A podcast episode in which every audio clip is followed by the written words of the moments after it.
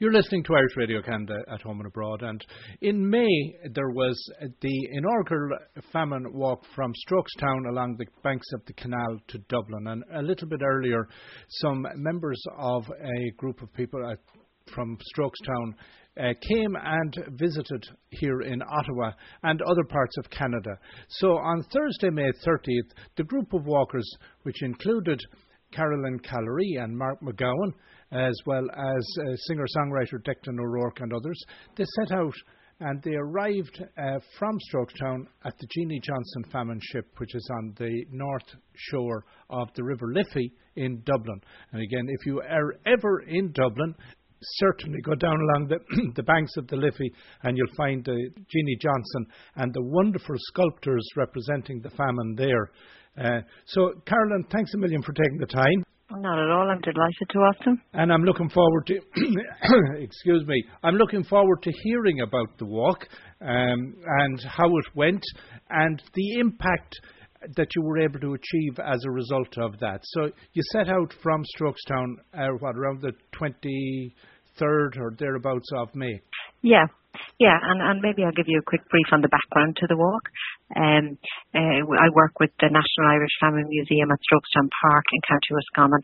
Uh, the Famine Museum has been opened there for almost 30 years.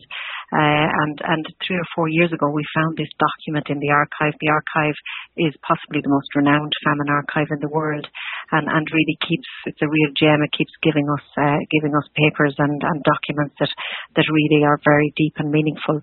And in 2013, we found this document that was the ship list and with the ship emigration list uh, drawn up by Denis Mahon and 1,490 people that had taken uh, been sent on four ships of an assisted emigration scheme.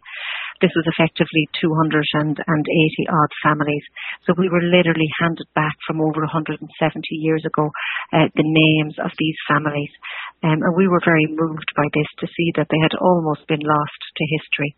Um, and we, then we began to wonder about their journey, uh, you know, what happened them, their fate. We knew they all went to Canada on four ships. And part of that, I suppose, pondering was on their journey uh, from Strokestown to Dublin. So as we began to research a little, and, and this is an area where there's very sketchy details, uh, but we, we learned that they walked from Strokestown to Clondra, uh, which is about 20 kilometres, and then from Clondra, the whole length of the Royal Canal, a direct path uh, to Dublin, which ends up on the Liffey, just a few hundred metres from where the Jeanie Johnston is actually situated at the moment. Um, in 2015, we actually did uh, just a small group of five of us did the walk, uh, and then uh, I suppose we, we got a whole lot of attention both at, at national and international level, and we were quite surprised by that. And very quickly, Waterways Ireland, who operate the canal, uh, kind of sat down with us and said, "Look, would you consider, uh, you know, turning this into, a, I suppose, a kind of a pilgrimage walk or something that that could be there for people to do at any time?" So we reenacted the walk again in 2017 uh, um, with the aim of in 2019 actually having it accredited by Sports Ireland as a national trail um, and doing the walk as a reenactment and then a launch. So when we set out from Strokestown this time, uh, it was absolutely wonderful that when we arrived in Dublin, it was for the launch of a National Famine Way Trail, uh, which is now fully developed uh, and can be walked at any time by anybody in the memory of our missing 1490. But that is just a microcosm of the hundreds of thousands of Irish who walked similar paths to ships, very ill-fated ships unfortunately, and crossed the sea to North America. Interesting that you talk about those four ships because, as you would know, recently there was a commemorative ceremony in the Gaspé to uh, the, the from the Carricks, uh, one of the Absolutely. ships that sailed, sailed from Sligo. So, um, you know, this ships sailing at that time were sailing from all around of Ireland, and people were doing that famine walk of one sort or another. But when you talk about the walk that you did, how, over how many days between Strokestown and Dublin? Yeah, so we did the walk over six days. Um, and, and we don't know exactly how long it would have taken our people. We do have them in the newspapers in Dublin and actually in Canada, uh, speaking of them on the quays in Dublin. So we know they arrived on the 28th of May, so we always do it around that week. Um, again, it, it's a project that you know passes through so many spaces.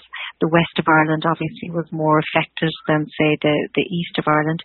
So we've worked very closely with the heritage officers in each of the council areas that we pass through, with the local historians groups, and we've gathered the most amazing stories and, and tried to rebuild and reimagine the space as our 1490 passed through it. Uh, so, for example, we know that in Mullingar there's a there's a there's a bohereen which means small road in Irish uh, called Piper's Bohereen, and and there was Piper Kearney there used to come out and sit at the end of the bohereen and play the uilleann pipes for the famine immigrants as they walked as as a kind of a final farewell. So there's beautiful bits of histories and stories along the way, and and again with the archaeology we know the buildings that were there. I mean the Royal Canal was like the motorway of its day in 1847. It's very beautiful and very peaceful now, but it would have been hectic and crazy with the boats and the mills, and there would have been, you know, canals full or barges full of corn on the canal with armed escorts, and so it would have been a very different space. Um, and we reimagined this, and, and as you go along the full six-day trail, uh, there are 30 pairs of little children's bronze shoes, and at each of those pairs of bronze shoes, you can access a little story of what that space was like in 1847 for our people. Right. Now, I noticed that uh, you were doing 20 kilometres, 32, 27, varying amounts. So, along the path, if somebody were to reenact or want to walk, is there accommodation now available in the likes of Abbeyshrule? I, Mullingar, I know there'd be no problem. Then you got to Longwood. Um, so, along the route, if someone were to consider this a Camino, uh, what would their yeah. opportunities be? Yeah, so the so the, well, the Abbeyshrule Lane is a wonderful um, a wonderful lane in Abbeyshrule, which which was would have been there nearly at the time, but in a different building format. Uh, yeah, so we, we're currently just developing uh, packages and, and there'll be varying packages. Some people, you know, it'll be between 14 to 20 kilometres a day, um, and and the, with, with the Royal Canal tours uh, over the next number of months, we will be putting together different packages: walking, cycling, some, you know, and the varying day lengths, uh, so that there will be options there for people. And of course, you can dip in and do a couple of days, you know, um, access it in, in, in different ways. So we're we're just working on that now that we've actually fully launched the walk and that we have our accreditation. So that's very much the next stage. So by next by next year and by, by late autumn, all of those packages will be designed and will be up on the National Famine Way website. Of course, the, it's important to mention how, it, as you said, the canals were the highway of the time. So on each side of the canal, you had a path, and this was where the horses pulled the barges along, and that would be what you're walking on. Absolutely, and I mean, a, really busy space when you look at the, the history of the canal. And of course, with horses, you get all all the uh, usual excretion. So I'm sure the paths were had a particular odor and a particular avoidance of of this. Um, and there would have been, you know, people jumping. There was no toiletry facilities on the barges, so people were regularly jumping on shore because it was quite a trip from Dublin. Um, they say that there was a lot of drunkenness by the by the captains of the barges. Uh, so really, a, you know, a very hectic environment. Uh, and, and as we reimagine for our people, and we do it actually through the eyes of of 12 year old Daniel Tighe so at each space, along with a lot of historical knowledge, the first thing you get is is what Daniel Tighe saw in this space as he passed through, um, and the sounds like the, there were textile mills that have a very particular smell. So we've tried to recreate it in with as many of the senses uh, possible. Um, for example, when they reach Mullingar, the, the railways are being put down from, from the Hill down to Mullingar, and we know there's 2,800 men working on that the week that they passed through in May in 1847. So even the noise of that, the clanging of that, um, I mean, our people would have been seeing things that they'd never seen or imagined. As they got closer to Dublin, they'd have seen their first steam engine again, something totally out of their of, of their imagination, having come from the side of a mountain uh, in Strokestown. They would also have seen people who were probably in better health than they were.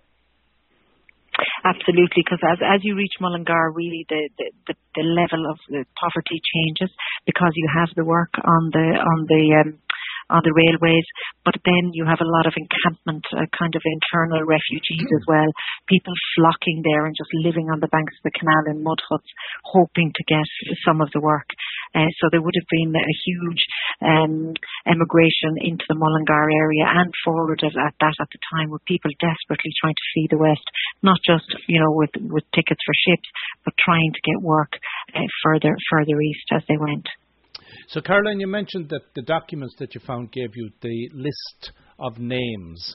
So many of yes. those names would have survived, and there would be families of those people or their descendants in and around Strokestown and Roscommon now.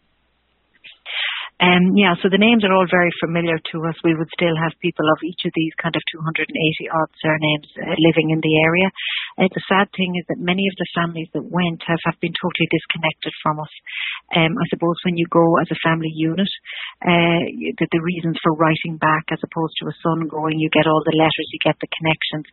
But when when the families and our families were moved as you know mother, father, children all went, uh, and then their houses were, were knocked to the ground. Um, I suppose that is actually the next phase of our project, and we may look to you to work with on that one as well.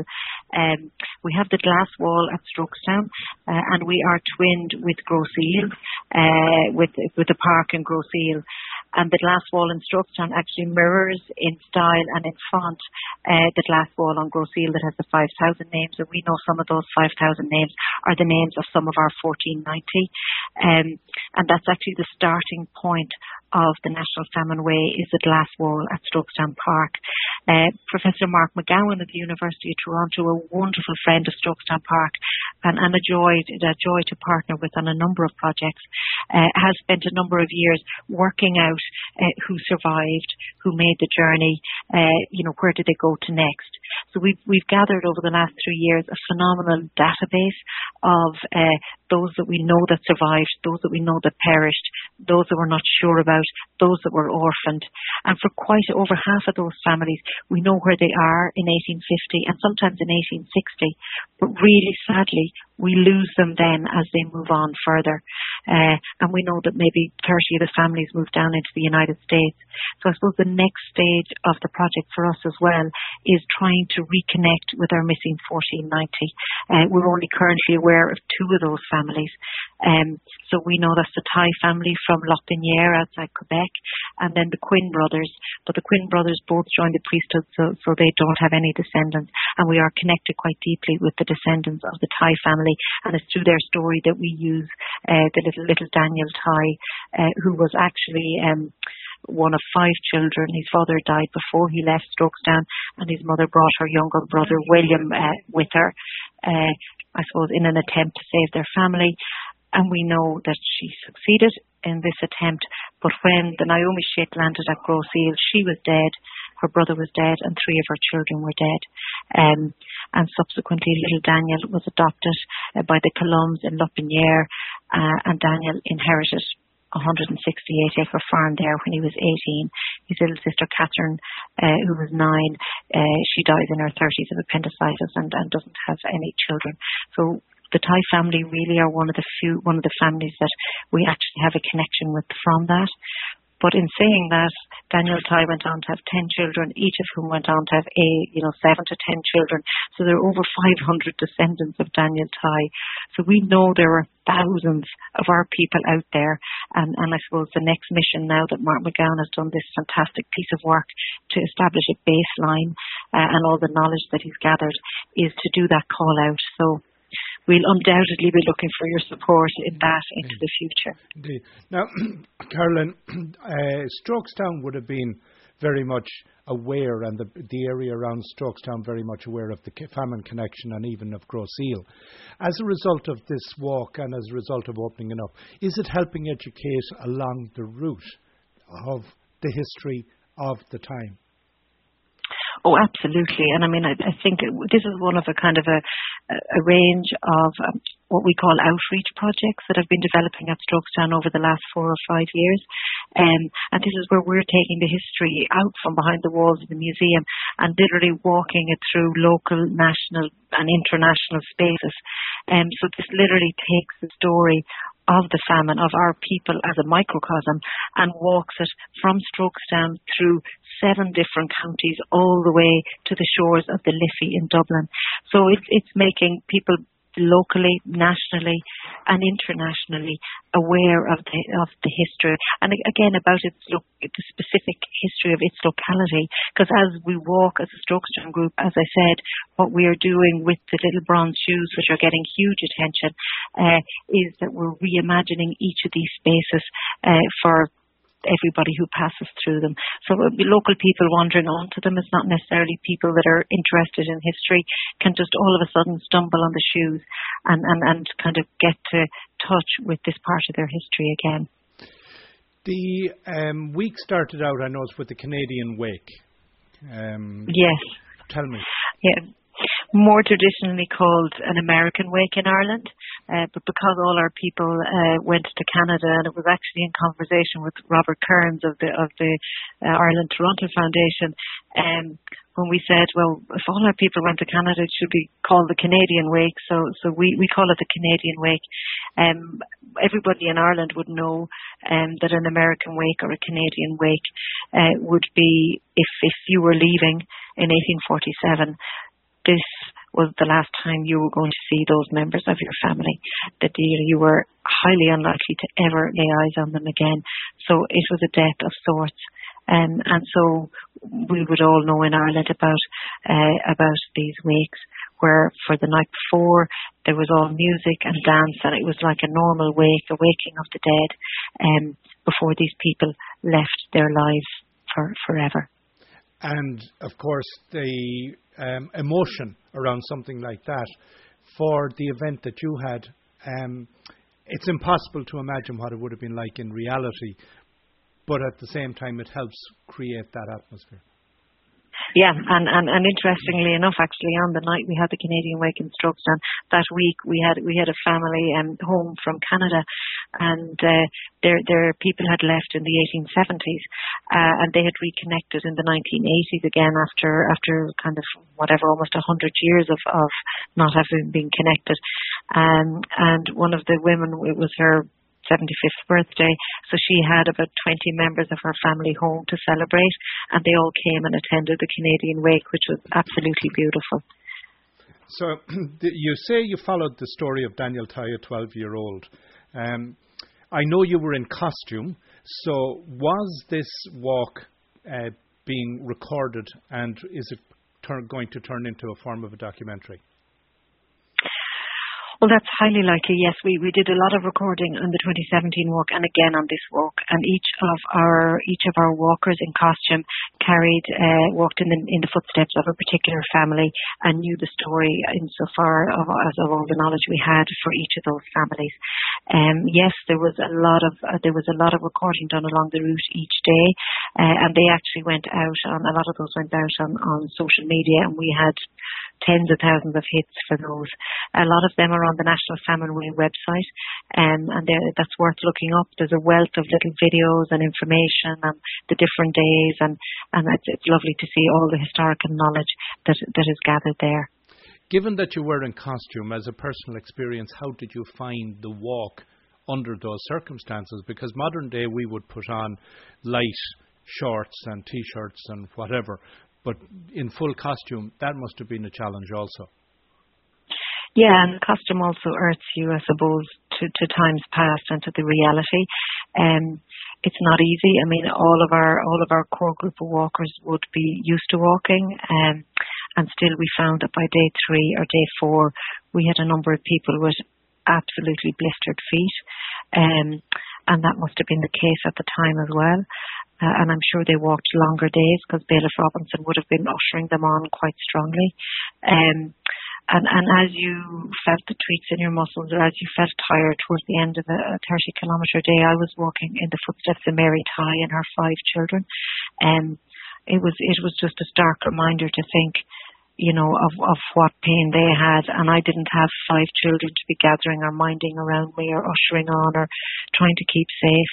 Um, so it, it was it we all felt very much, I suppose, for for the added pain and grief um, that that they would have carried with them as well.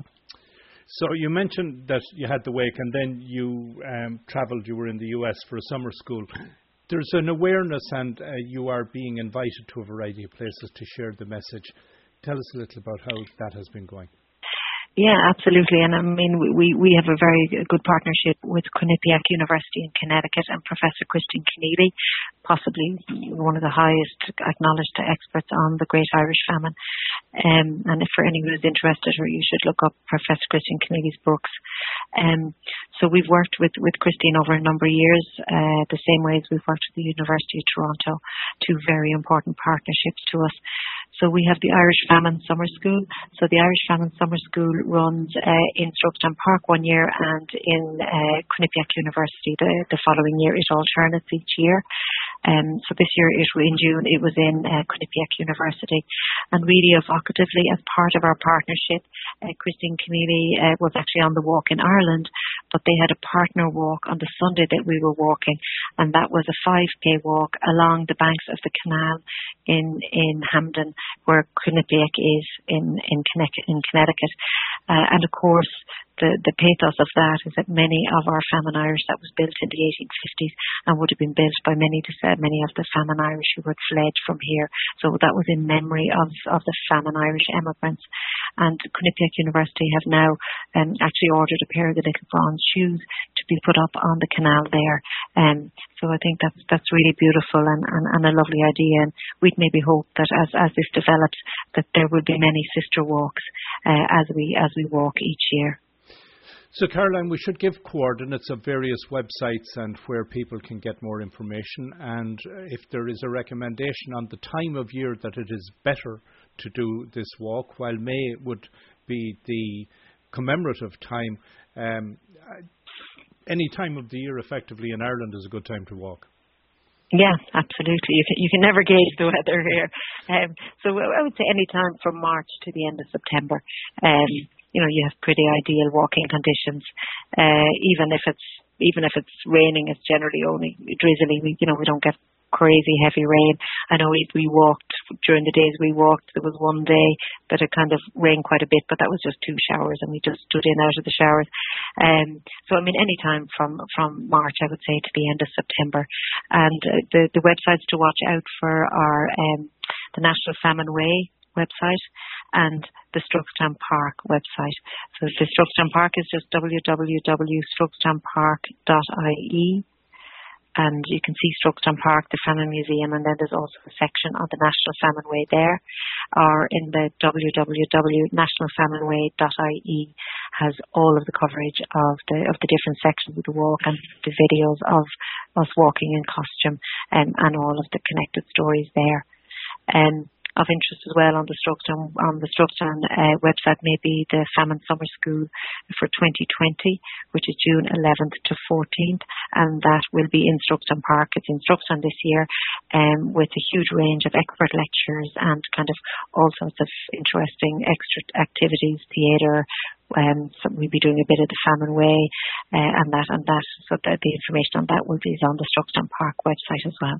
Um, we need to keep an eye on this site for what Mark McGowan will be looking for, and we'll be chatting with Mark later on in the show. So we'll get Mark to give us an idea of where his head is at and what he hopes to achieve. Yeah, and I suppose I should also mention very briefly the Great Famine Voices Roadshow, uh, which was in Canada this year. Uh, we, we, we cover a different area each year. We did Ottawa, Kingston and Quebec uh, in Canada this year, and we did Montreal and Toronto last year. And that's an outreach program where um, Mark McGowan is in, involved in as well, uh, where we gather stories from descendants.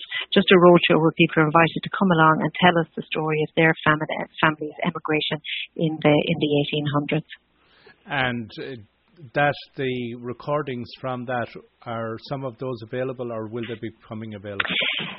Yeah, they will be. They will be be becoming available um, probably in, in mid-August. So the website for that, and it's a wonderful website, is www.greatfaminevoices.ie. Uh, and along the top, you'll see the tabs there. We, we go, we've been around a number of cities in North America, New York, Boston, Philadelphia, uh, and then you, you'll see, you'll get the, Toronto, uh, Montreal are already live from last year, and then added this year will be the Ottawa, Kingston, and Quebec in the coming weeks. So, and that is just little short recordings of families telling us of, of their their descendant stories and the family folklore that has passed down, which is so important for us to gather. Um, and I suppose even through this program, we will we will be hoping maybe to find some of our some of our missing 1490. Indeed. Well, Caroline Carley, uh, it's uh, Callery. It's, it's been fantastic chatting, and um, I'm looking forward to visiting uh, Strokestown again. The last time I was there was actually 2007. Okay, well, a lot, a lot has happened since then, Austin. So you're more than welcome back any time, and you can you can bring the microphone with you. We will do. We should be there in August, and I look forward to maybe connecting. Ah, uh, fantastic.